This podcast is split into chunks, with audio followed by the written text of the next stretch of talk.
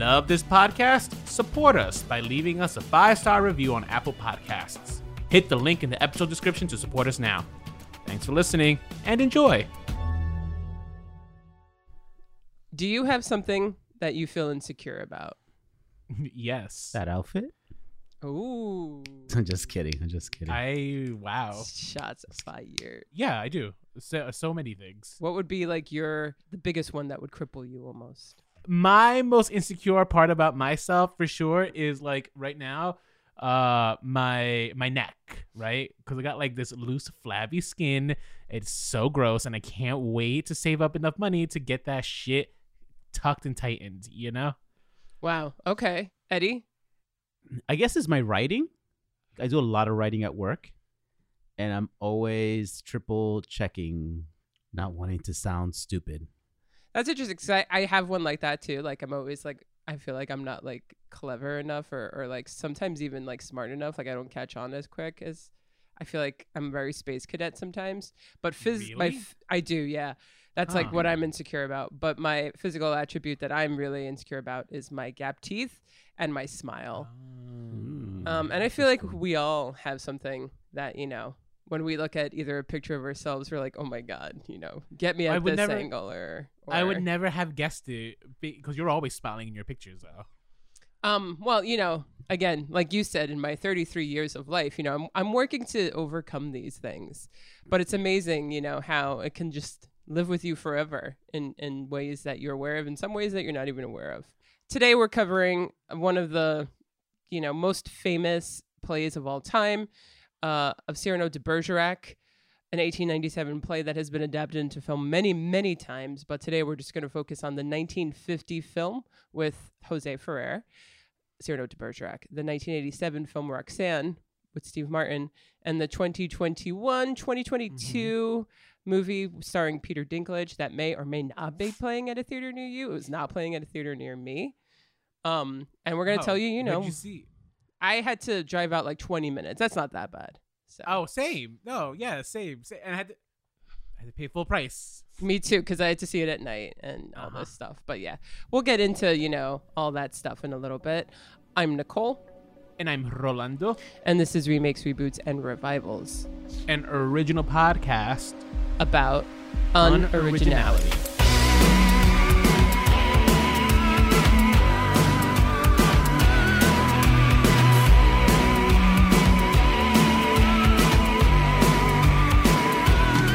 Before we get into it, just a reminder if you enjoy this podcast, find us on whatever platform you listen to and leave us a review. Let us know your thoughts. Any support that you share with us is appreciated and definitely helps us grow and uh, we might be in the works to expand soon. So the more we hear from you, the more you know we're we're going to be looking to expand.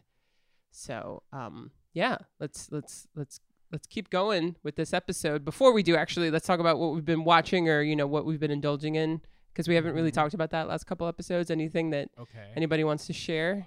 i've been rewatching frasier Okay. uh eddie subscribed us to peacock because he wanted to watch a tv show and i just been binging frasier like late at night and you know who joins me someone who notoriously hates sitcoms eddie You notoriously hate sitcoms. Eddie? No, I don't didn't hate that. sitcoms. Um, He I, hates I get tired of sitcoms reruns in the background all the time. Ah, I see. so i love So a good sitcom rerun in the background because like i don't have to pay attention i'm just listening yeah, to the yeah, jokes so he does he does that. He just leaves them running. And, Background uh, noise. yeah like Yeah, folding yeah. clothes i'm watching a frasier episode or everybody loves raymond which i i think i had mentioned before Uh, I Oh. was rewatching and stuff like Okay. those yeah Okay. Uh, Eddie, what about you? well, the reason I got Peacock was because I saw the first episode because that's how they get you Peacock. They gave you the first episode free. What was it? It was called uh Wolf wolf like me Wolf Like Me. which had the dumbest Mm. title Wolf Like Me, and it was just an interesting uh twist on basically a werewolf romance. Which sounds corny when you say that out loud, but it was actually done very well. Uh, and it was very heartfelt and very um it was very interesting. It was very interesting. I recommend it. I don't know if they'll do a season two, but um it was a good it was a good story. Okay. Wow. Uh, for me, actually, I recently have been trying to watch all the all the big movies from 2021. You know, for this big award season, and I saw Spencer, um, with Kristen Stewart, and I'm not a big Diana girl. Like, I don't really know much about Diana, and um, Wow. I'm not like a person who cares about the royal family. Yeah, and it was actually it was pretty good. I mean, um, I think if you're a Diana fan, you should check it out, and really because I think that the filmmaker has something to say with that film. Um, and if you're interested in any commentary that it could provide, then you should watch it. All right, so we're just gonna jump right into this week's episode because this was what I kind of had to really convince Rolando to do, and I was I was like sitting there thinking about it. I'm like, oh, Rolando's gonna hate me because he hates musicals. But then like I thought about it, I was like, I don't even really know what Rolando likes other than teen dramas and sitcoms. What is your favorite like movie genre, Rolando? A movie genre? Yeah. I don't know. That varies. I'm just. Uh, I don't really have a particularly favorite genre that I would gravitate towards. Okay. Uh, like I just, you know, if I like the idea, I'll check it out. So it's more concepts. Yeah, I story guess like that drives story. you. But Yeah. musicals, westerns, they're kind of out already. Like westerns are usually out. I'm not saying I'm not a hard no. I could be convinced to watch them, but Okay. they're not like my. Fa- I don't gravitate to it. Like just because it's a western, I'm not gonna watch it. and what about period pieces? Do you like those? I mean, I like the tone. I don't know. It depends on the period, right? Depends. The, Like I like oh, okay. Atonement, for example. Uh, Dunkirk, Yeah. 1917. Um, you like I think those- war? yeah, so those, yeah, just, just to say, he's like, oh, those seem to be about the same time period. Uh, I guess I do like a good period piece when it's like done properly, right? Like Properly, it's, okay. It's, you know, All right.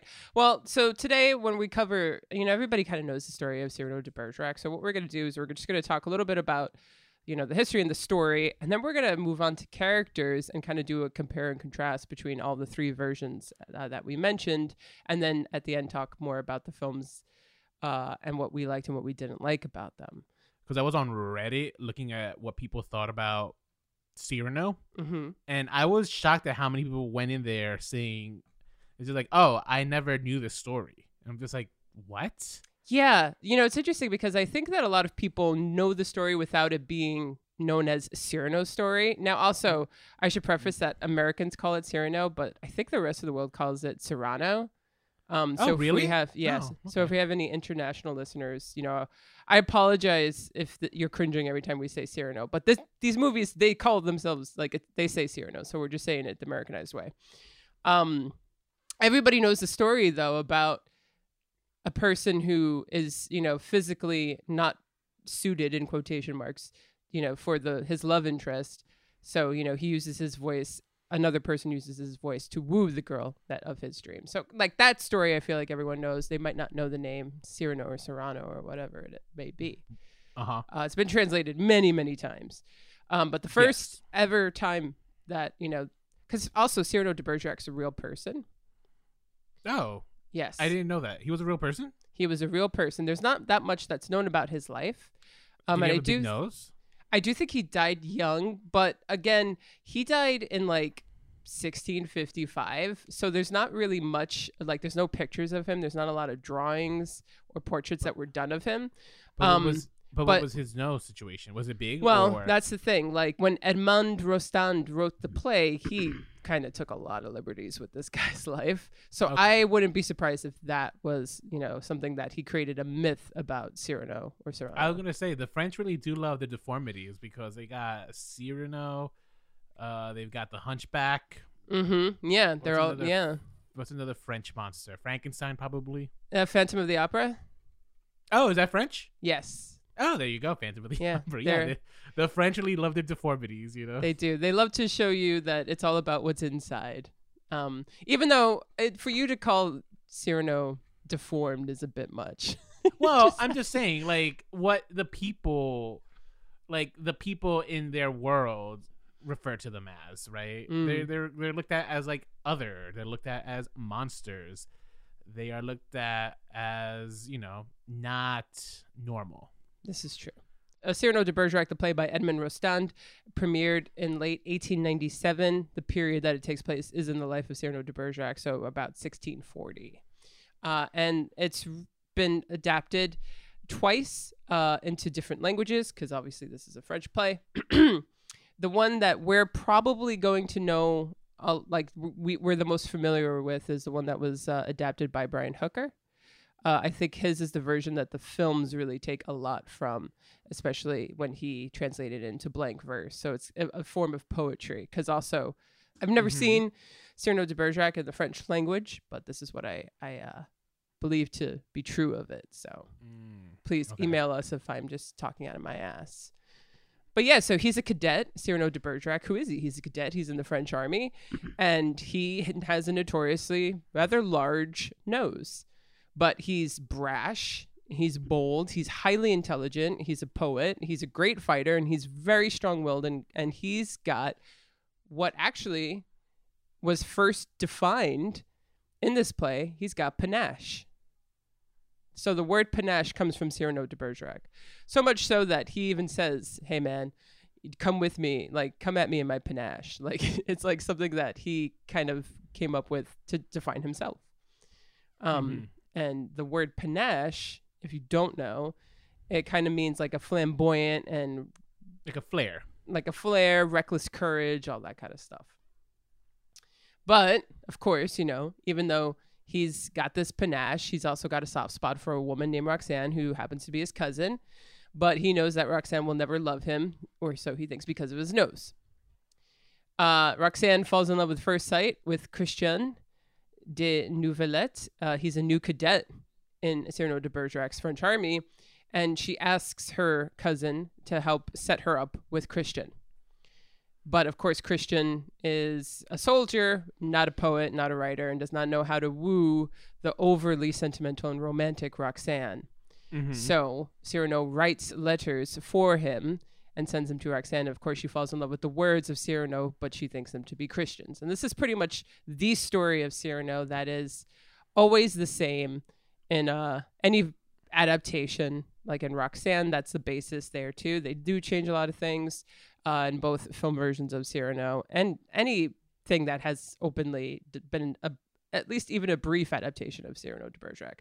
You know, the idea of a person calling to someone in a balcony and then having someone else like calling them, like whispering them lines. I think is Mhm. like a kind of a famous scene, and that's from Cyrano Yeah. de Bergerac. It is a very famous Cyrano scene.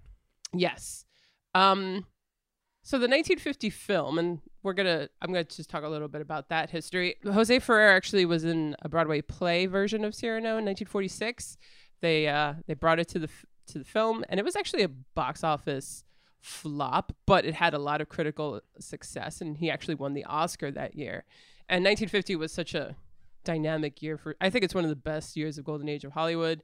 That's the year that Sunset Boulevard and All About Eve came out. Born Yesterday, Harvey, uh, Rashomon came out that year. The Japanese film, just a really great Mm. year.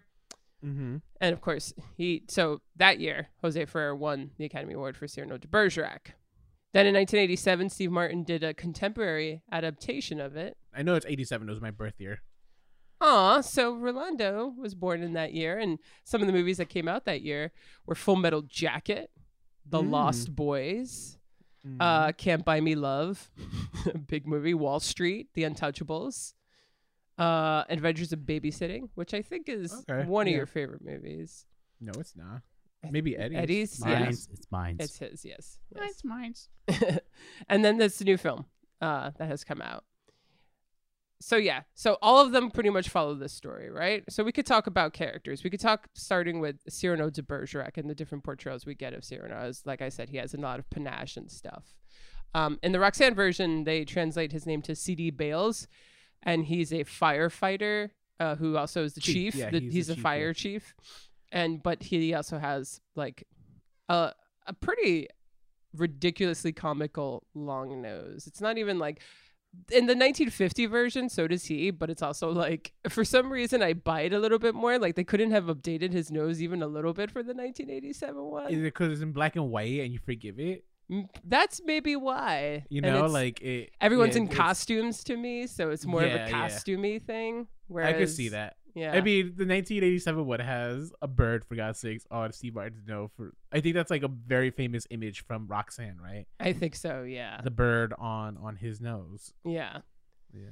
Um Yeah, and then Peter Dinklage in the 2021 film, which obviously they changed the fact that in this version, Cyrano suffers from dwarfism, and that's Mhm. definitely just way more effective of, of eliminating the whole nose thing because then everything. Uh, and it doesn't seem costumey. It's it's completely more feels more organic. But so which Cyrano, you know, do you think really kind of like when I say the word panache came from Cyrano, you know, which version do you actually think all right, this guy had that panache that, you know. Oh, if I had to say which of these three had panache, it would be the 1950s Cyrano for sure. But he is not my Cyrano. He, my Cyrano is one that you didn't even mention, the one who actually taught me about Cyrano, and that would be Wishbone on PBS. I think he had panache because the voice actor is always so uh trying to be funny with it, and so the editing for that sequence, right, where uh where Cyrano takes down like the first bully at the stage, right? So it's just like they just do jump cuts with like with Wishbone like on different parts of this guy's body, and it's so funny, and like you know, the way they do the Wishbone episodes is kind of silly in the way that they all the actors around them take the source material seriously like they're speaking in like the the in like kind of the accent that it's supposed to be but the guy who plays wishbone keeps it like american and silly and that is the definition of panache if that's not panache i don't know what is Uh you're talking about the dog show, right? yeah you don't know Mhm. wishbone I just want to make sure that what you just spent a couple minutes talking about was about I did. I went on a diatribe about a PBS TV show. Yeah, but that's actually where I learned about Wish about about Cyrano for the first That's time. Right. So like, yeah. I actually I knew about it's. we're watching the new one, I think at a certain point I'm like, I don't, I don't remember this part in Wishbone, the ending specifically, because you know it's for kids, so they yeah so they don't they don't yeah uh, well Um, yeah that, so that's interesting you bring up how uh, each version begins uh, especially the ones that are set in 1640 is that you know all these people are attending a play and the actor montfleury is on stage and then cyrano just comes and just demands that he gets off and Mhm. instantly it's like the perfect introduction to this character you know he What a Karen, you know. Right, he interrupts the show and he's just like, I told you, you know, to never come back here. Now get the fuck off the stage. And everyone in the theater is living for it. Um, Right.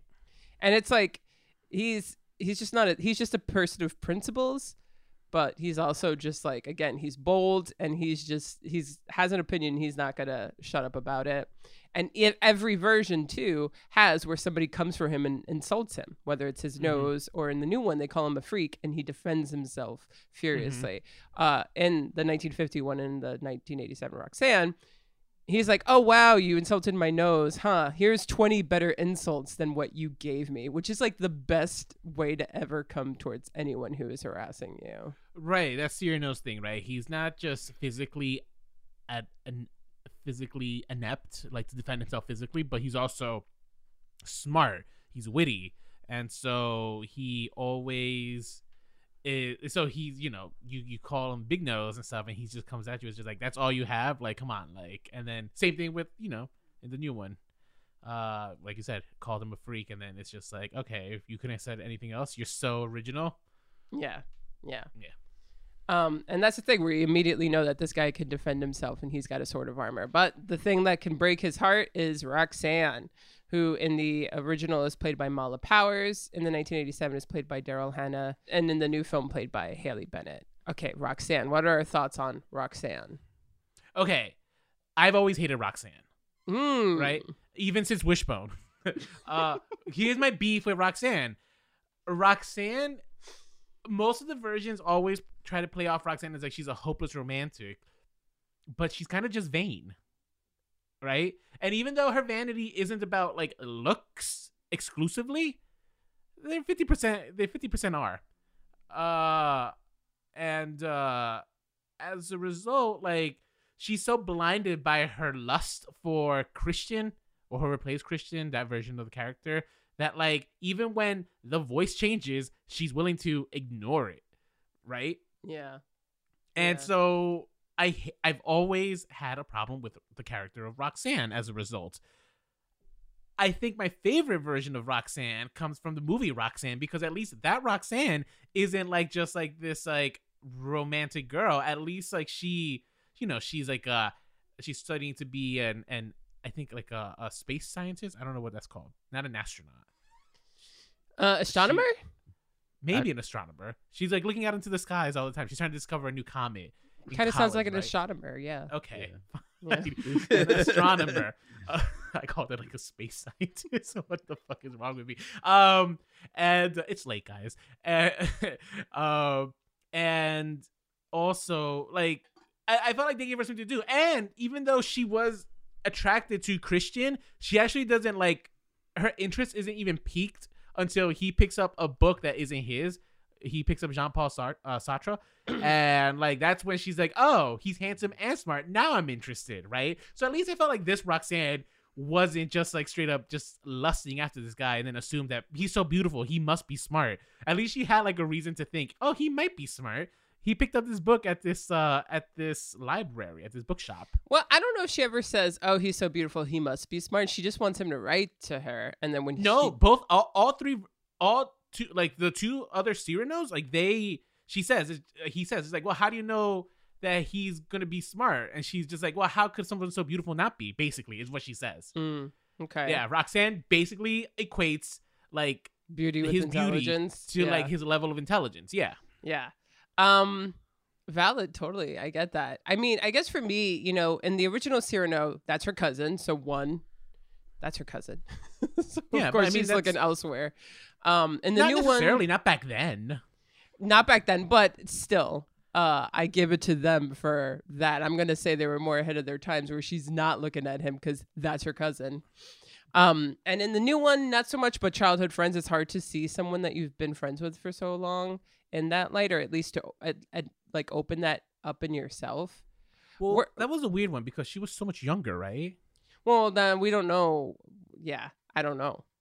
We do don't mean know you don't- about their ages. you could look at them and tell me that they are not like they are at least two decades apart I I know in real life, yes, but in the plot or in the story, I don't know what He- their ages are supposed to be. You know no what I mean? way. yeah, No I mean, he could have like had a very hard life, and you know, hard life and no skincare leads to What skincare? And, You're telling uh, me the 18 uh what year? 1700s? 1640. 1640s in France during war with Spain that they have great skincare. I mean, you saw the fucking Baron and his fucking powder. You, that shit was toxic. That shit would kill you back then. That's why Queen, uh, I think Victoria or Queen Elizabeth, one of them died because she was always putting that powder that was basically just like uh, a carcinogenic on her face. You know, Oh my god! Please, somebody check check his facts. check his facts. it's one of those facts. Whoever was known as the White Queen. My point was that I, they looked nowhere near the same age. Just did not. Yeah, so that was also then more maybe of a brother figure. And he even says, I am her brother or I am like a brother. So uh, I don't want to go as far as say father because I don't think he's that old and I don't know how young she is. But I mean, she did look, this actress looks exceptionally young, in my opinion. I think she's actually not supposed to be that young. Uh, whereas in Roxanne, Daryl Hannah is first introduced to CD Bales, you know, and he helps her in, and they seem to vibe from the get. And, Mhm. you know, she's really into the fact that, like, he's this really smart guy that she could communicate with and can defend himself really wickedly at a bar and all this stuff. And then she sees some, you know, guy with muscles and fuck CD Bales. It's all about this guy. So I Yeah. would even say that this version of Roxanne, actually, for the fact that she's a fucking astronomer and has every reason to, like, be the one person who sees CD Bale for himself, doesn't. Well, So, that's not true. She's my. she- That's why she's my least favorite Roxanne. Really? No, because like she was actually asking around on CD before she met Christian, right? She was asking the bartenders, like, "Oh, tell me about this CD guy." Like, right? He's nice. She was interested. She saw Christian. Is that that she lost interest? Like I said, she, her p- interest peaked when not only is he hot, but he is. Oh, look at him. He's reading Sartre. He has. He can't Yeah. be like. He's not a dummy. Yeah. He's not just. He's not just a hot face. And that's when her interest peaked right? So like I felt like, and I think that's fine. Like I'm, there's nothing wrong with someone's first appearance being strictly physical, Mm-hmm. right? Like like uh, or the first characteristic that someone is attracted to being physical. I don't think there's anything inherently wrong with that, right? Her wasn't hers. Hers was yeah, she, she was interested, but like it wasn't until he picked up that book that she realized like, oh, there might be something there. I'm going to pursue this, Yeah. and therefore ignoring CD, which I think is absolutely within her right. Of course. Well, let me also say this. Maybe you're not giving enough credit to the depiction of this character because at the end of the day, like Roxanne is flawed. You know, she suffers from what we all suffer from, which is kind of shallowness, which is a lot of people look at a person. How many times have you fallen for someone when you just were like attracted to them physically, but then you got to know them and you were like, you're not who I thought you were? That's because you were being fucking shallow. Never. Um, oh, I find that hard to believe. but no, and never that's the thing, because like, uh, Eddie's the only person I've ever dated. So like, th- that's different from being in love and being attracted. What are you talking about? Well, I've never, I've never had like, I wasn't like a relationship. Yeah, you could have been attracted and fallen for someone, but not have been with them. Nah, I don't think I've ever like just fallen. You know, Oh, so Rolando is the sole exception.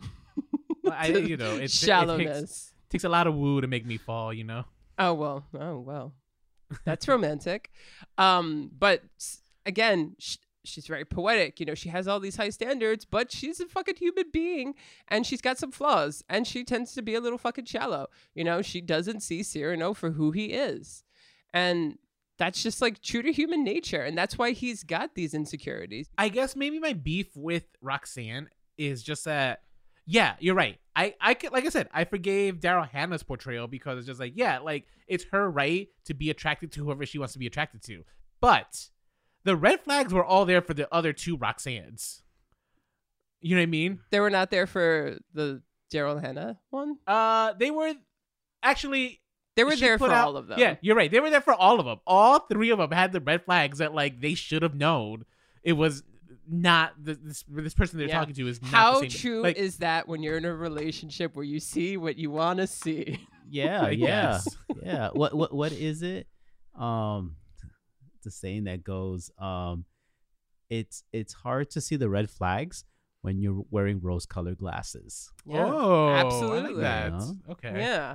And and Uh, that's yeah, I think that these portrayals are incredibly honest to human beings, you know, which is why it works so well for me. Um Mhm.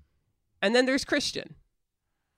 There's Right, the well, really really yeah. pretty guy who also, you know, just looked at Roxanne and wanted to date her and all this stuff, but you know, was like, "Well, I I'm never going to get it." He had his own insecurities. I'm never going to get a girl like that because I'm not smart and I don't know how to like woo a girl.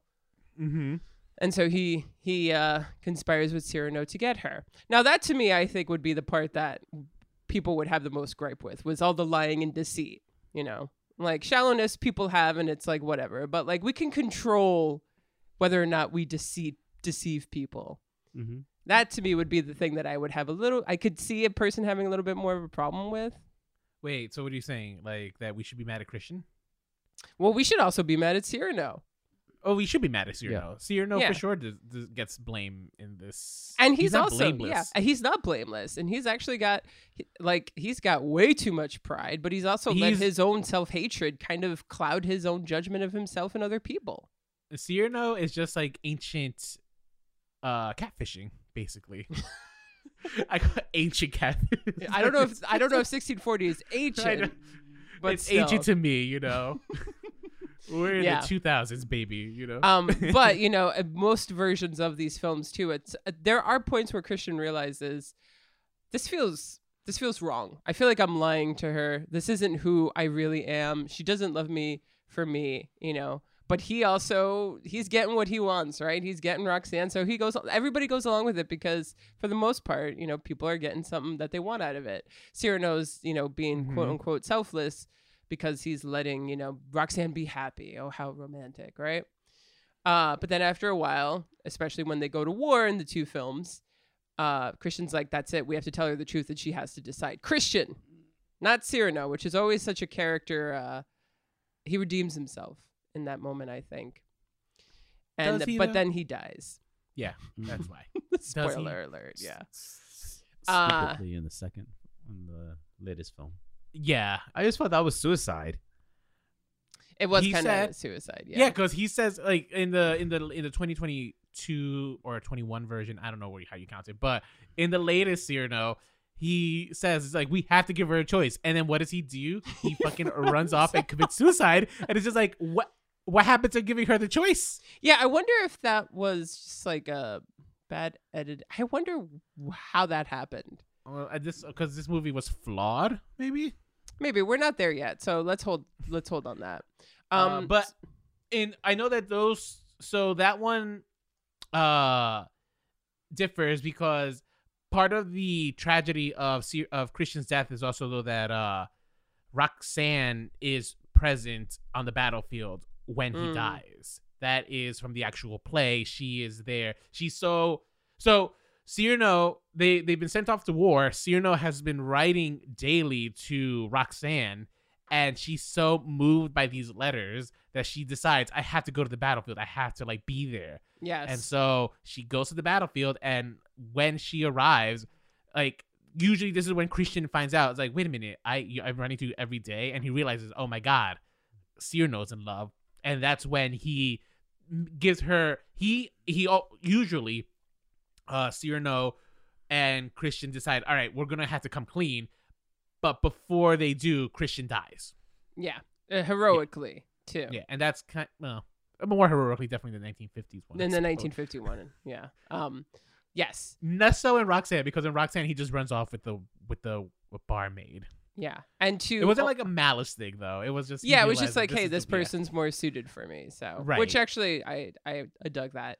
Um, but yet Cyrano doesn't want to keep come clean. He wants to kind of like have her be in mourning of Christian, you know, for the rest of her life, I guess. Um, the rest of his life, I guess. and the rest of his life, and yes, uh, other than in Roxanne, it's you know you you- you almost got to say Cyrano doesn't get the girl, especially the 1951. He doesn't get the girl. He Mm. maybe kind of does in this new one, but he does in Roxanne, right? It's a happy ending because, of course, it's the 80s, and I can't think of one not happy ending from a 1980s movie. right? Um, uh, I mean, he comes clean, but like at when he dies, right on his deathbed, basically is what happens. yes, that's yeah when he's forced to. So, Even like, though in when the new had- one, he still didn't want to come clean. She's like, "No, you're dying. Tell me." And he's like, "No." I just want to wait. I just wanted to say real quick, like that was like watching the death scene in, and just like that, like it's just like yo, like there's so much. There's literal nuns here who can like get him to help. You're just here having this um, speech musical right now. moment. Well, Yeah, let's like- let's at least say that the excuse for this one is that it's 1640. What the hell is 2021's excuse? like, come on, bitch, take out your iPhone and call 911. Um, all right, so those are the main characters and those are the major story arcs. So I really kind of want to hear your thoughts now about the films that we watched. I mean, I know you like Roxanne, right? And we'll, we I will talk about Roxanne, but I think the two important ones are the 1951 and this latest one.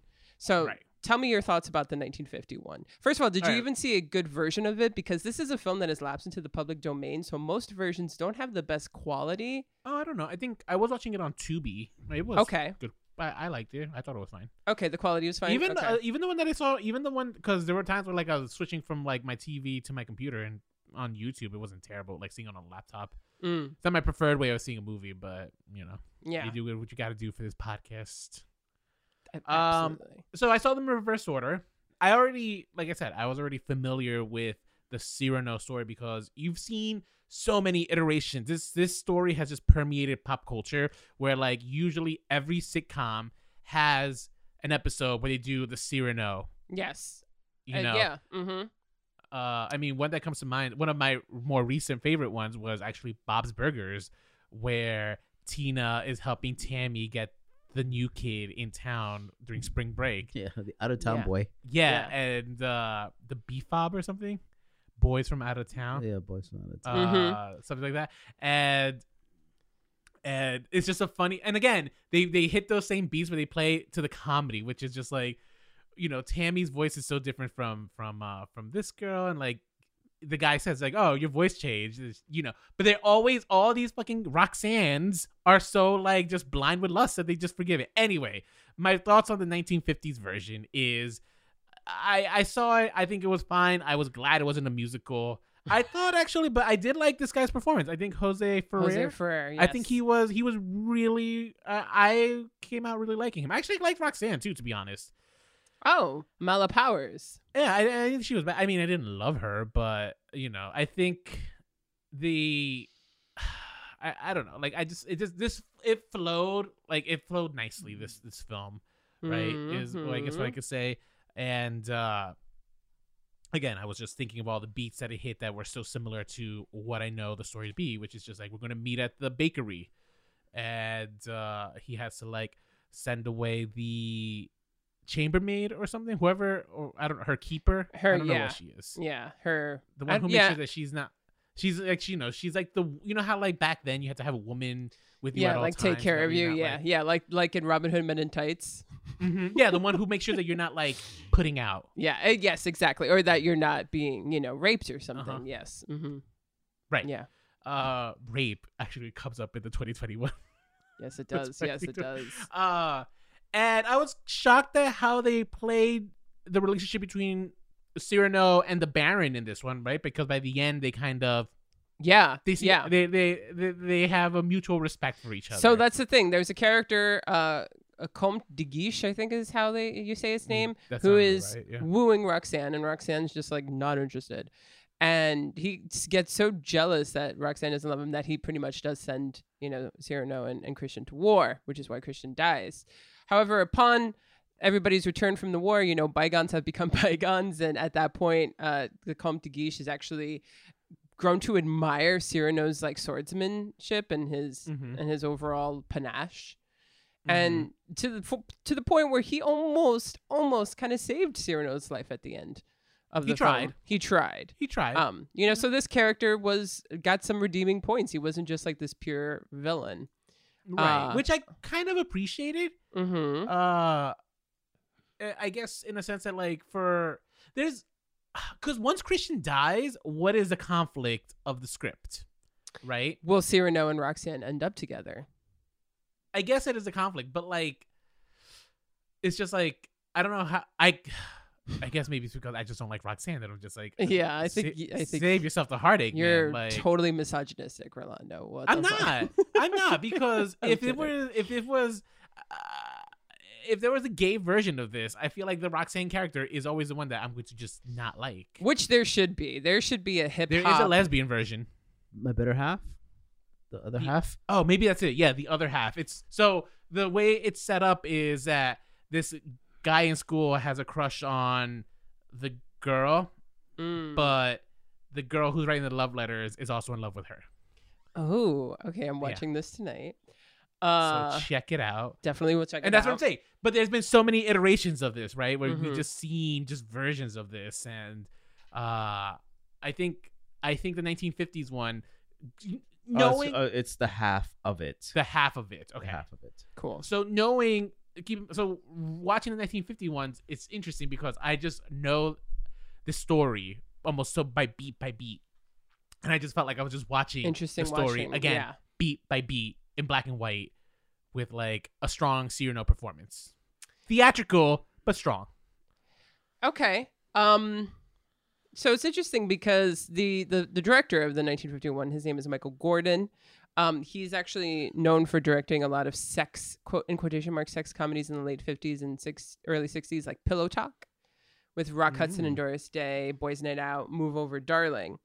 Uh but he was also a theater director. Also fun fact, um one of his children is the mother of Joseph Gordon-Levitt, so actually that's his granddad, I guess, right? Oh, Right? okay, interesting. Yeah. Yeah.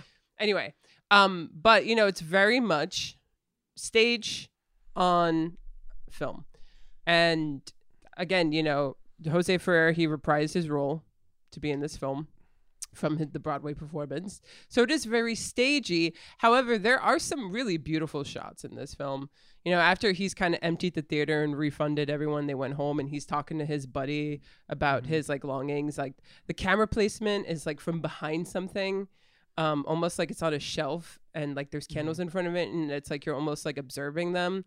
Um, I just yeah, there were just some really great shots that were done in this. I think the costumes, even though it's black and white and you can't, and it, I didn't see a Blu-ray, and you know when I see an old film that's really lovely restored, I get to see the details. You know, when you see a version that hasn't been restored, you don't get to see those details. But from what I right, right, saw, right. it was it was quite lovely.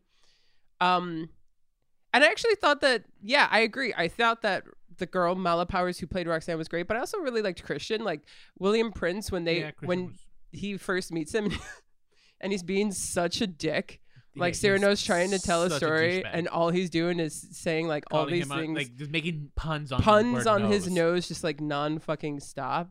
But then, like au- automatically, when he's like, "Hey, you know, let's hug," I'm his brother. Like the shift, and he was just like, "Oh my gosh." Um, Which I, I actually so felt that mad at Cyrano. relationship. Why? Why? Tell me. I don't know because it's just like, bro, like you clearly know that this guy is not good news for Roxanne. Yeah. So like, just I just be be a fucking man and just say it's just like Roxanne, like this guy's a douchebag. Don't bother. is Just he? don't A, waste your time. is he a douchebag, or is Look. he just not? if that were my first impression of him, I'd be like, yeah, he's a fucking douchebag. Redeem yourself.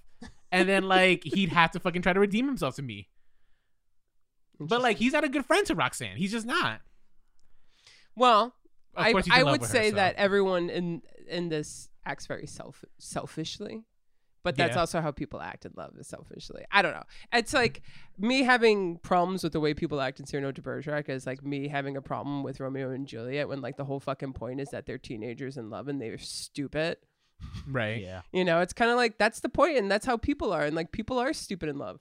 Like I've never seen a romance movie where people made decisions that I was 100% behind. Because people make stupid people are blind and really just like caught up in the bullshit of it all when they're in love. Um except for Rolando. So I'm in love now. Uh, of course, the Roxanne version in 1987 completely contemporizes everything. Uh, like we said, he's a fire chief. She's an astronomer. All this stuff. I do want to highlight one scene where I was just like, I don't know if I can be a fan of CD Bales here. Is Okay, when because they become friends, right? And really quickly, you know, which is also kind of like, geez, girl, like, really, you're just not gonna look at this guy at all. He's clearly into you, but then he's helping her move in to this house she's renting, and he's helping her carry up that heavy ass telescope.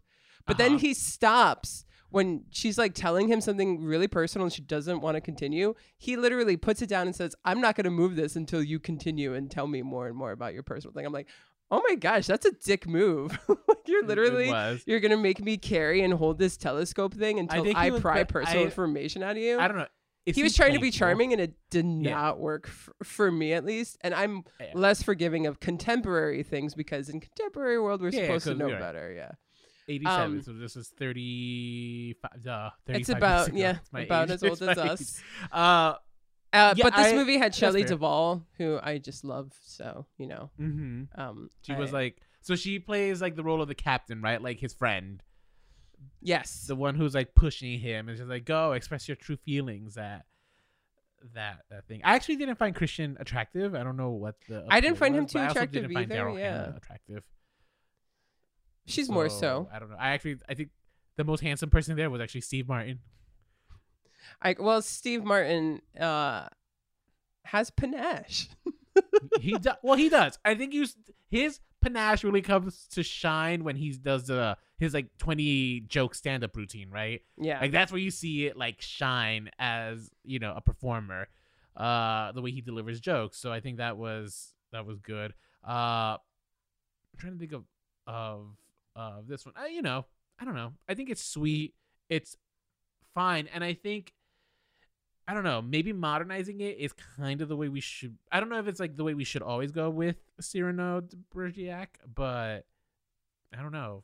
Compared to like how I felt about the 2022 one. Or well, the the, the thing that's interesting about at least Roxanne is is is that it's 1987. You know, I know people still wrote letters in 1987, but like um the whole like people writing letters to woo each other makes sense in 1640. Not so much in 1987. Um, and then it's like, so why couldn't you just like be set up with a date at a bar? I don't know. The letter thing I think could have been adapted into either a different sort of technological device or something. You're something. right. It would have worked better in the 90s because we would have been writing emails. Yeah, and that's the you thing. got mail. There's all these. uh You got mail and the shop around the corner are kind of like these vaguely inspired versions of Cyrano de Bergerac. Actually, Well, two there's people also, who uh, fall in love through letters and stuff. Yeah, the truth about cats and dogs. Yes, actually, there's a a Cyrano uh romantic comedy remake is The Ugly Truth, with Katherine Heigl. Oh, and uh, Gerard Yes, Butler. Gerard that Butler. was horrible. That Yes. movie was so. horrible.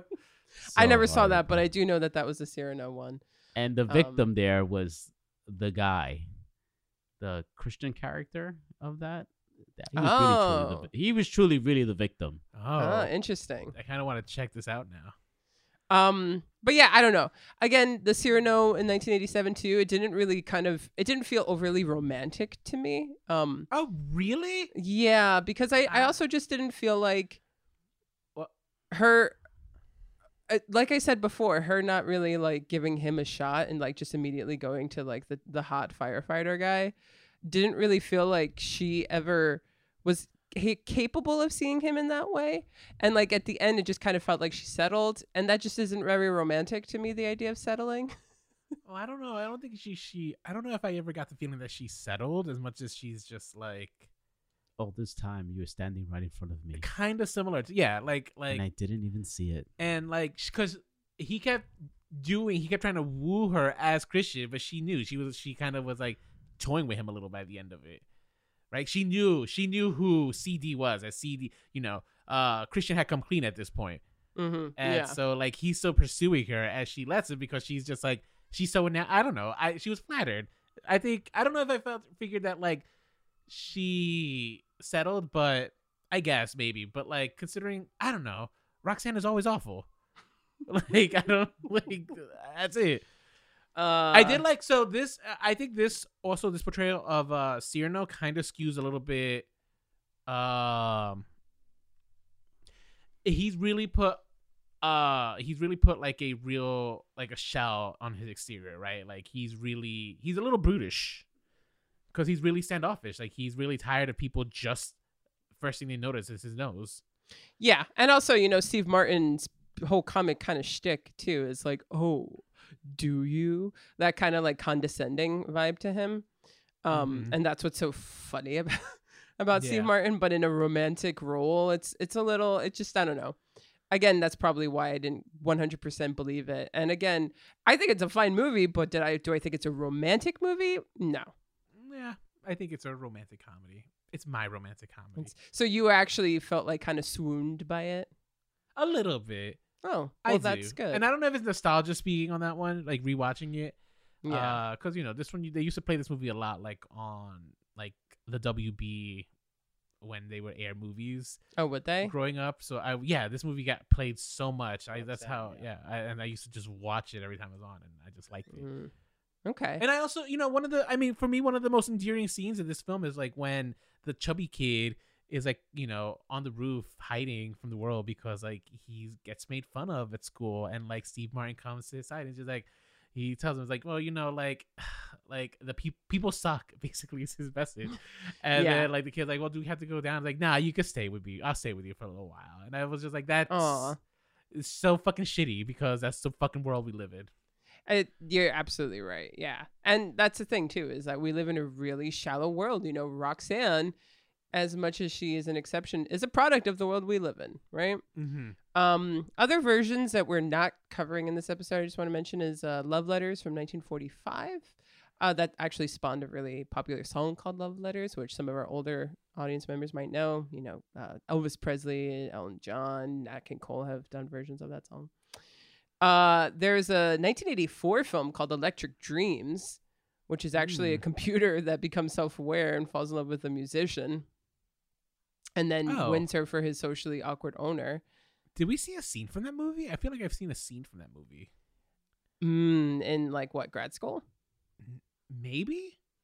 I mean, that kind of sounds like a Roddy movie Oh, it sounded like a Marson scene. or Mars. Oh, yeah, either Roddy or Marson are teachers. Uh, Gerard Te- uh, Gerard Depardieu started in a 1990 French version, which we should have seen since it was its natural language. But uh, and actually, he won several awards for that, and he was nominated for an Oscar. Like I said, The Ugly Truth, uh, Netflix films, uh, Sierra Burgess's Loser in the half of it, um, and this newest one, which is just simply Cyrano in 2021-22 by Joe Wright. Joe Wright, filmmaker of films like Pride and Prejudice, Atonement, which you mentioned earlier, which I like. Hannah, Anna Karenina, uh, Pan, the Peter Pan film, uh, Darkest Hour, and now Cyr- Cyrano. I, I I didn't get every single film in there, but that's like his big, you know. His big hits. Um, yes. Uh, the screenplay was written by Erica Schmidt, who is the wife of Peter Dinklage, and um, there was a Oh, Mhm. sweet. there was a actually this was written for the stage. It was a play that they brought to off Broadway just a couple of years ago, and Mhm. um, they did a couple stage productions of it, and then they they decided that they wanted to turn it into a film. You guys have been kind of dropping hints about how you feel about this film, so I kind of just want to give you the floor. I want to let Eddie go because No. I was, uh, I was shocked that like he was very very vocal about it while we were watching this film. Thank God there were like two other people in the theater with us. Oh yeah, yeah. Not a lot of people are seeing it. It seems. Yeah. Uh, first of all, I did not do any research beforehand of walking into it because sometimes I like to just be surprised. And boy, was I surprised when they started singing. Did not know it was a musical. I was very upset about that. Um, Peter Dinklage, he just has a presence in every scene that he's in, and everybody else just seems to just fall in the background. Um, so I felt like Roxanne was the the the actress that played her was very beautiful. I didn't find her interesting at all. Uh, the, the the thing that came to my mind was, what does she do for a living? I mean, it's like they're two months in rent arrears in that apartment, and it's like, how does she get money? You know, and is she just home with letters? So I'm just thinking, like, what kind of person is this?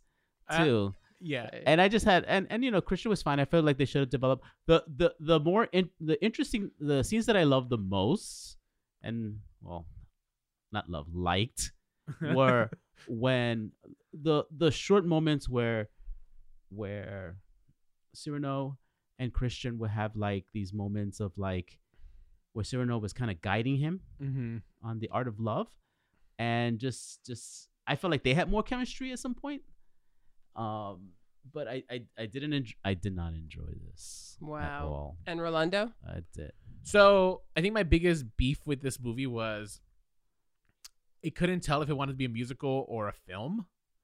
And let's I, I think the musical the music numbers were kind of like just whack and not memorable. all these flaring and like the dance, yeah, the dance was just like the dance numbers were kind of just like silly. Whack. Like Whack. the like like and I know that that's such a subjective thing for me to say, but like I think a lot of people can look at that scene at the bakery when like the people are dancing. Who's shirtless at a bakery? All right, who's lifting bread like that? It's just Yeah. it was silly. It was silly. It didn't look good. It didn't it didn't translate visually well. Uh When you And- when you say things like that though, that's like people who watch West Side Story and says what gang members are dancing in the streets of New I York. understand that. I I do. And that's why I said it is completely subjective. But I feel like come on. You look at that movie, you tell i don't that know i I'm just not felt I, wrong on I- but but you can tell when when uh when you just don't like it. Just don't like I, did, I didn't like this whole thing with the sleeves. All the the swordsmen just like dancing and they're doing the things with the sleeves. I just thought that was idiotic. Um and yeah the bakery thing i just thought like okay i know what you're trying to do here but it's just not coming across as sensual it's coming across like now i'm kind of worried about like your your restaurant rating you know? And and there was a scene also where like we have Roxanne so turned on by these letters that she's basically just like gyrating on them, and I was just like, ill. Like it was just like I, I don't know. It was just like wow. it was like it, it really hypersexualized her in a way that we just didn't need it. Yeah. Also, my other beef with this film was You asked Uh, for it, Nicole. You asked for it. we did. No, we have know a it's interesting that you said we didn't need it, but I just that's why I was like interesting. Why why We- don't we want to feel sexual tension? We do need sexual tension. That adds to but, uh, romance but, with, with, plot sex, but with the lines. sexual tension, that was just sexualizing her. She was Uh, just getting aroused by these letters and stuff. We're just seeing But you've- heaving and like. okay, all right. I'll keep what I going. mean? Keep going. Then we have a musical number in the war where I'm hearing the point of view of all these other soldiers, and I'm just like, I don't give a fuck about any one of these people. Like they're they first of all, like w- at up to this point of this movie, we've literally only focused on the three characters: Cyrano, Roxanne, and Christian, and now I'm listening to like the backstory of all these other soldiers who I don't care about. Yeah. This was is a annoying. fundamental difference between Rolando and I. Rolando's always story first, and I'm always atmosphere. It was anno- So they're- that yeah. did not bother me because I actually thought that song was very beautiful, and Ah, I actually singing. love They're singing. The fact that they that they were bold enough to be like, we're gonna put the story on pause just to bring you this musical number because at the end of the day, it's a fucking musical, and there are tropes Mm. to the musical that. If you're going to complain about the tropes, then you have no business watching a musical. If you're going to complain about the tropes of a horror film, you have no business watching a horror film. It applies to all genre films, right? So Fine. I will have But- to claim a lot of some of these things as at least we should maybe think about it just being that they should have gotten a different choreographer because them Well, no, dancing in a that's not- bakery is fine. I mean, are, are we complaining about the tropes or how they were executed? exactly. You yeah. know, it's more like exactly. how they executed. I Maybe mean, they should have just gotten I a get different the- choreographer because Yeah, I, I get, I get a Well, musical. yeah, but this is just, this, this is what they chose, and this is what they packaged and gave me. So, So- But no, but you came were out- saying why are people dancing in a bakery? People are dancing in a bakery because it's a musical. you're right. Fine, we're complaining about what we saw. yeah, I- yeah. I'm complaining about how they how they were dancing. Yeah, in the so you did not. Yeah, I actually agree. I think the choreography was n- kind of stupid at times. It looked like you know Drag Race when they were just like moving their arms in this most recent episode. yeah, right? That's what it looked like. And since since Peter Dinklage can't sing, they gave him the Jorgeous treatment, which is just like you're just gonna speak your lines. that's a that's a RuPaul songs. reference. You should watch. Yeah, like the very most recent Jorgeous. episode, right? Uh, and I was just like, I don't know, like I just felt like I kind of I wanted to like this movie. I did. All right, I like Peter Dinklage. I generally, gen, gen, generally speaking, I know the Cyrano story, and I know it's like, yeah, this is a, it's a fine story. This packaged together, I just came out saying it's just like, oh my god, I paid full price for this. I'm so angry right now. Yeah, that's so okay. So I think I'm the the outlier on this one because I thoroughly enjoyed myself. I really liked it. I thought it was very beautifully shot. Um, I thought there was an intricate detail to the costumes, which actually I think got nominated for an Oscar this year. Um, I would agree. like, And- the costumes were gorgeous. there were some really beautiful shots, in particular the love letter sequence, especially when he utilizes a triptych with the three of them. Um, I thought that was really creatively done and really cinematically done, which didn't feel very stagey. It actually felt like it was conceived with cinema in mind. Mm-hmm. Um, I thought Peter, the shot, the shot where the three of them are like, yeah, where they're well, Yeah. the one you brought up where she's reading the letters and she's putting it all over her body because also it's sixteen fucking forty. You know, you couldn't meet with anyone without having that you're the person who watched you in the next room. So this is like the hottest thing. it- It's mm-hmm. the hottest it's gonna get, right? And I actually kind of loved that because we Right. never see people in this time frame be sexual. Right? She's a fucking woman with needs that are not being met. And the closest thing that her needs are getting met is a fucking letter. I loved that because Okay. if I was alive then and I was really into someone and they sent me this hot ass letter, yeah, I'd probably fucking masturbate to it. I loved it. mm, Um, I thought that Peter Dinklage was absolutely fantastic and he had unbelievable panache. And I thought that the music, although, and I'm not a person who thinks music needs to be hummable or anything like that in order to be good. I thought the music was pretty great. Um, I yeah, Really? I actually have been listening to the soundtrack all day. I mean, Oh, it didn't get nominated for an Academy Award, but again, that doesn't mean anything to me. it doesn't. Um, and I know a lot of people are saying that the music is weak, but the thing about the music is that it's not, like I said, it's not hummable. The goal isn't for them, for you to walk out of that movie theater singing the songs, right? It's supposed to more so, f- what I felt like it was more so subtle and it fitted the story. But when I kept listening to it, I started hearing these these melodies and these motifs that were constant throughout the score. And I and I I think the more I sat with it, the more I, I actually realized how much I enjoyed it.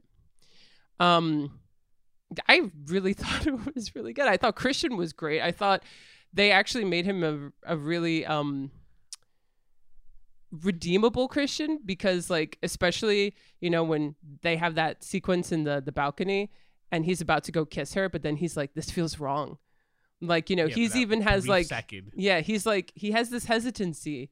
But then of course he does it because that's, you know, again, we talked about this. This is when people are in love, they they go for it. Mm-hmm. Um yeah, and I did like that musical number of these people who were like write letter give these letters to my the people that I love when I die. Because why the fuck not?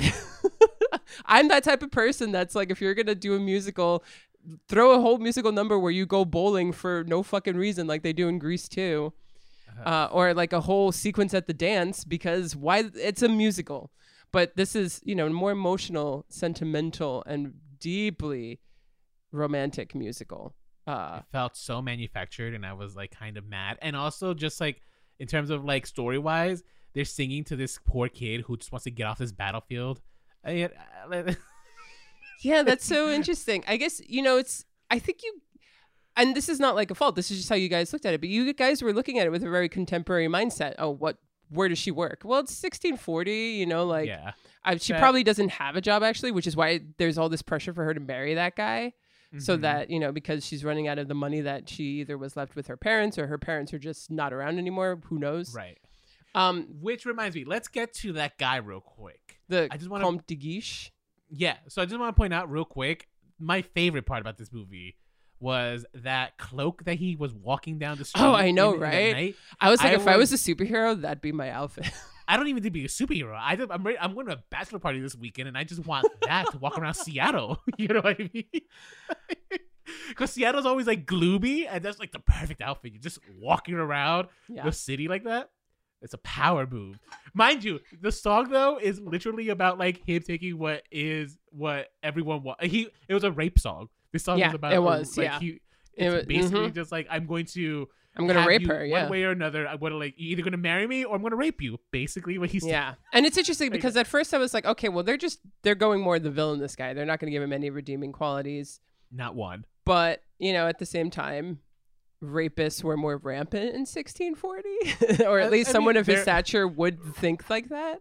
I think that's still true nowadays. I feel like Oh, yeah, no, you're right, Definitely get away with it way more now You're right, you're ever, right. So. But I, I guess it was more so. Let me rephrase to say it was more part of a culture and more expected of a woman to just, you know, Take it. I didn't want to say that because that's kind of, you know, Well, I meant not take it like not take the raping, but like that's it. Like this is Yeah. a society that we have built. yeah, to deal with it. Like this is, I'm a woman, and you know, and he has expectations, and he's gonna, you know, fulfill it a very expectations. it was a very sinister. I think to be he look this character was the flattest. It's not like a very. It's he was a villain for the sake of being a villain almost. Mhm. However, he was my favorite part of the film, to be honest. Fashion wise, performance wise, it's not, you know, there was something I did like about seeing this kind of like, like the way the French, it's, it's, uh, you know, like the way we don't really, I don't know. We, I don't really often see the French uh nobility presented much in my in the media that I consume, right? Mhm. but there is like this flash there is this like kind of flamboyance that they had and like he played it but it wasn't played up for like he's not like an effeminate guy that was just a style back then but like he's still so sinister and masculine Yeah. it was it, i love that juxtaposition right that i loved and i i agree with you nicole i think the movie itself was beautifully shot I love like the color toning. I love some of the visuals. The costuming on this movie was top notch Mhm. everything else about it for me just felt so kind of like I don't know, not not what I wanted for I- some reason. I will agree with you. The the choreography at times I was like, I would have done that differently. It was just, it was too like. I was too aware of the fact that choreography was happening. you know, like it didn't feel organic in the background. I was like, what the hell are these dancers doing?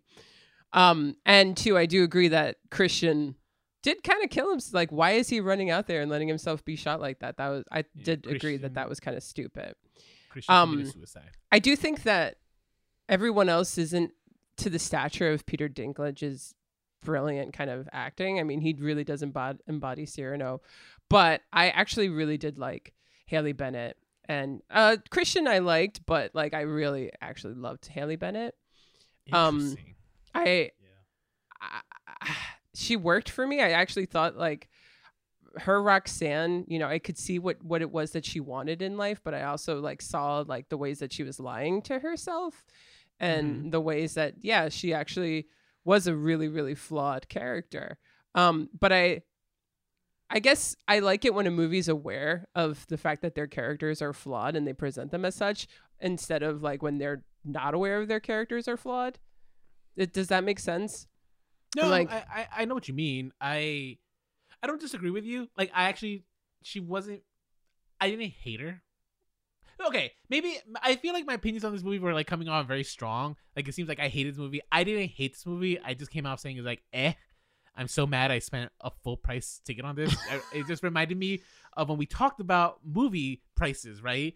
And like, uh, like had I paid the six dollars, maybe I'd be less mad. But I had Yeah. to pay a full price ticket for this, so I'm already like kind of ticked off. When it's just like this is a movie that I would have been okay watching it on Amazon Prime in my own living room to pause it when I'm just like, oh, another musical number. Let me go get myself a cocktail. Wow, yeah, we're You know what I so mean? we're so different when it comes to movies. Because actually, especially in the triptych, when I saw their faces on the big screen and I just saw the composition of the shot, I actually was so glad I was in the theater because everything just seemed larger than life as it's supposed to in a theater, and and the composition was just it really hit home. You know, like what Joe Wright's uh, uh, efforts were. Uh-huh. Also, you- this you movie. Uh, I'm sorry.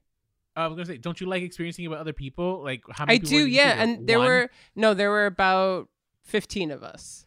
God, that's way more than there were. But I kid you not, there were two people, Wow, two yeah. other people in my theater. Yeah, there were parts where I was laughing with a bunch of other people and stuff, so that's always nice when you're not the only one laughing in a theater. Um, I will say this movie kind of also goes straight for melodrama, and melodrama is another genre where if you if you can't get down with melodrama, then just don't watch it. Okay, like if you can't get down with the tropes of a genre, you know, then do yourself a favor and do the fans of this genre a favor and don't watch it because then you'll just complain about it. Melodrama is just eh, reality heightened, emotions heightened to the point where it's like, oh my gosh, if you know, I, I feel like I'm going to die. It's just so overly dramatic. And this film just towards the end too is so melodramatic, especially Mhm. with the death of Cyrano. Uh I could see why you guys didn't like it because I would probably guess you don't like melodrama. I like melodrama. I don't do mind. like I'm not complaining about the melodrama here. I'm complaining about were- like well, how How- You made fun of how how the ending was, like you compared it to Sex in the City. No, I yes. Okay. That's not I'm I was like more so angry with the fact it's just like she this is like the pivotal scene where like he is like trying to tell her but like he won't, right? He's like saying it's like I'm sorry for my pride, it got in the way of us. But like she before like he's dying, she's saying it's like no, I'm not going to let you go. I won't let you. But she's making no effort into not letting him die. I see. She's just there waiting with him. You know what I mean? And I'm just like, okay, Well, but like In her defense, the nuns, the nuns are there. Like she's what- afraid that if she nuns- runs for help, by the time she comes back, he'll be dead, and she needs to say these things. the to him. nuns have medical training back then. you, you know, you could scream for help. I Yeah. just, it was no, just I a mean, little. I get it, I get it, That's but it. again, you know, you're you're thinking too much of uh, a ration. You got to be caught up in the drama.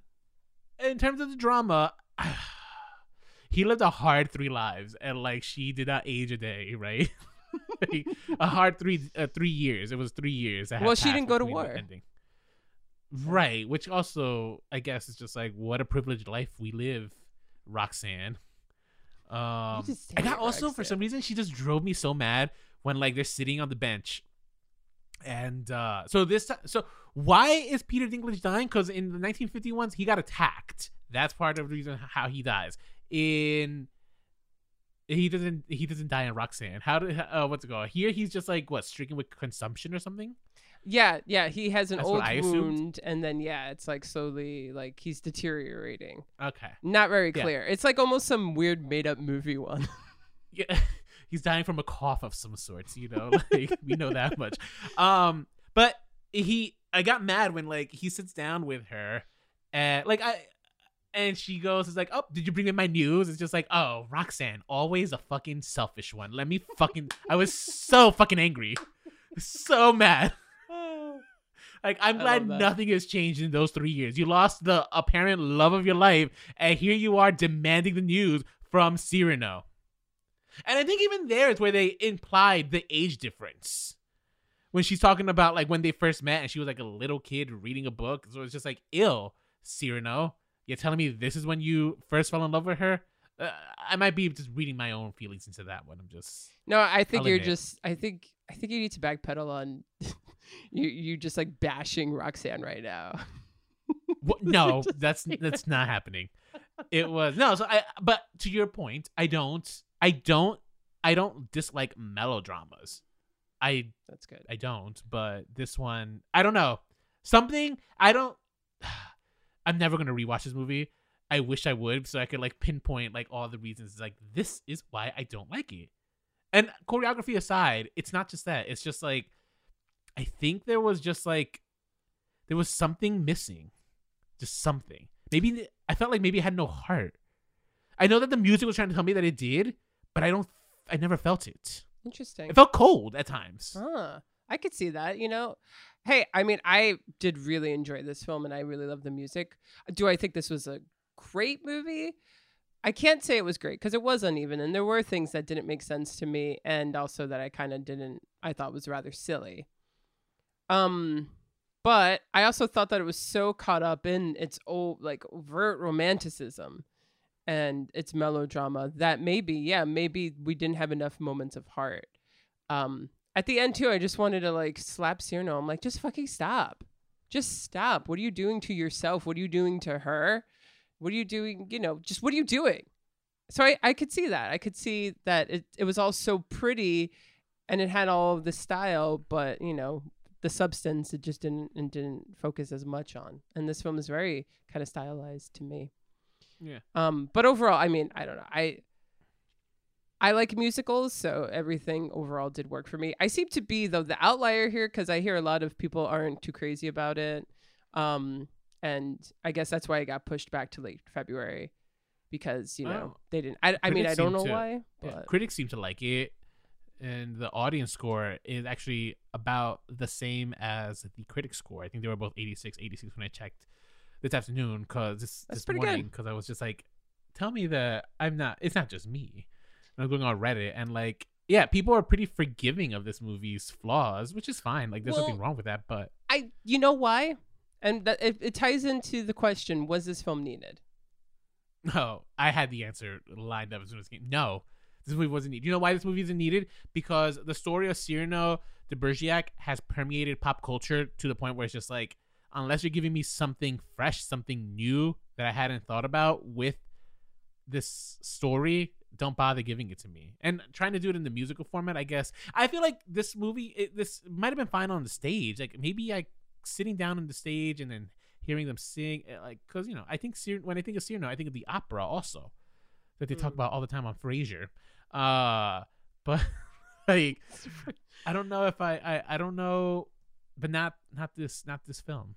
I'm going to say yes. And my reason is because we've gotten a lot of adaptations, but we've also gotten a lot of contemporizing of this story. We haven't gone back to the original 1640 version of Cyrano de Bergerac set in France and all that stuff and provided a new spin on it. And changing him from just some guy with a big nose to a person who suffers from dwarfism, actually, I thought was a very, very smart take on it. I, I think Peter Dinklage um, is fantastic. And I actually do hope that this opens up more doors for people, you know, like Coda is opening more doors for deaf people. You know, I hope this actually makes it realize, like, yeah, we actually can have love stories of, you know, with people who look differently than your average fucking movie star. So yeah, I absolutely think this was needed for that because like they're redoing, remaking, rebooting everything and here's one that actually understands what is at the core of this story and does it in a better way than kind of the original. My, okay. I think everyone can relate to not, you know, that feeling of insecurity and that thing that Mhm. you feel like, you know, people are going to judge you for. You know, you don't want a, a picture to go public on your profile because of the way, you know, your neck looks or your teeth look or whatever. Um, Whoa. and Whoa, who brought up? Oh, your teeth. You- yeah, my I teeth. thought you were yeah. talking about my teeth. I'm just like, excuse you. What you're calling them mighty? I never said it. Okay, go ahead. but yeah and and just like i don't know i like i said i've been listening to the music and just hearing some of the words too where like there's a song called overcome you know and how i'm overcome with you but how i know you'll never accept me and how i can never even speak to you because of who i am i just i don't know again i I thought it was romantic. I thought that Roxanne, you know, you said it was romantic and I wanted it to be, but I actually thought that this was I mean, at, at times I went a little too hard with the romanticism, but I really found this to be romantic. Hmm. And maybe it's because of like, my musical. favorite Cyrano, it, it might be the 1950s one. If I had to pick out Well- those three, 1950s one would probably be like the. It's just because you know what it. it uh, I don't know. It just didn't diverge from the story too much, and it's just like it gave me the plot points that I needed. But if I had to give a real recommendation, it's the Wishbone. It's the Wishbone. if you leave this podcast with anything, it's Wishbone. I think to- I will put- watch that episode. I'm gonna put the link on YouTube, the one that I rewatched for this episode, because I was just like, uh, how much, like, how much did Wishbone teach me of Cyrano? And I was rewatching. I'm just like, oh shit! Like they gave me like, like that was a really good summary of of of, of Cyrano that they gave me. Gonna start rewatching Cyrano. That's like, I'll join book club if you guys cover books that were covered by Wishbone. Well, should we cover Wishbone and Book Club? What did you guys think about Cyrano? Have you seen any of these film versions? Is there one that we missed that you guys really wanted us to give a shout out, or maybe you want to give a shout out to? You can reach out to us. Uh, reach out to us on Instagram at Remakes, Reboots, Revivals. We're active on Facebook. Search Remakes, Reboots, Revivals. Also YouTube. You can listen to full length uh, episodes there. We're on Twitter at Remakes Podcast. You can email us with any of your thoughts. Remakes, Reboots, Revivals at gmail.com. And we have a hotline that we really, really want to hear you guys from. Uh, we get a couple messages here and then, but you know, we really want a good one we could play on the air. So, uh, Rolando, what's that number again? That number is 862-248-2326. Yeah, I just wanted to make sure I was right, reading it right.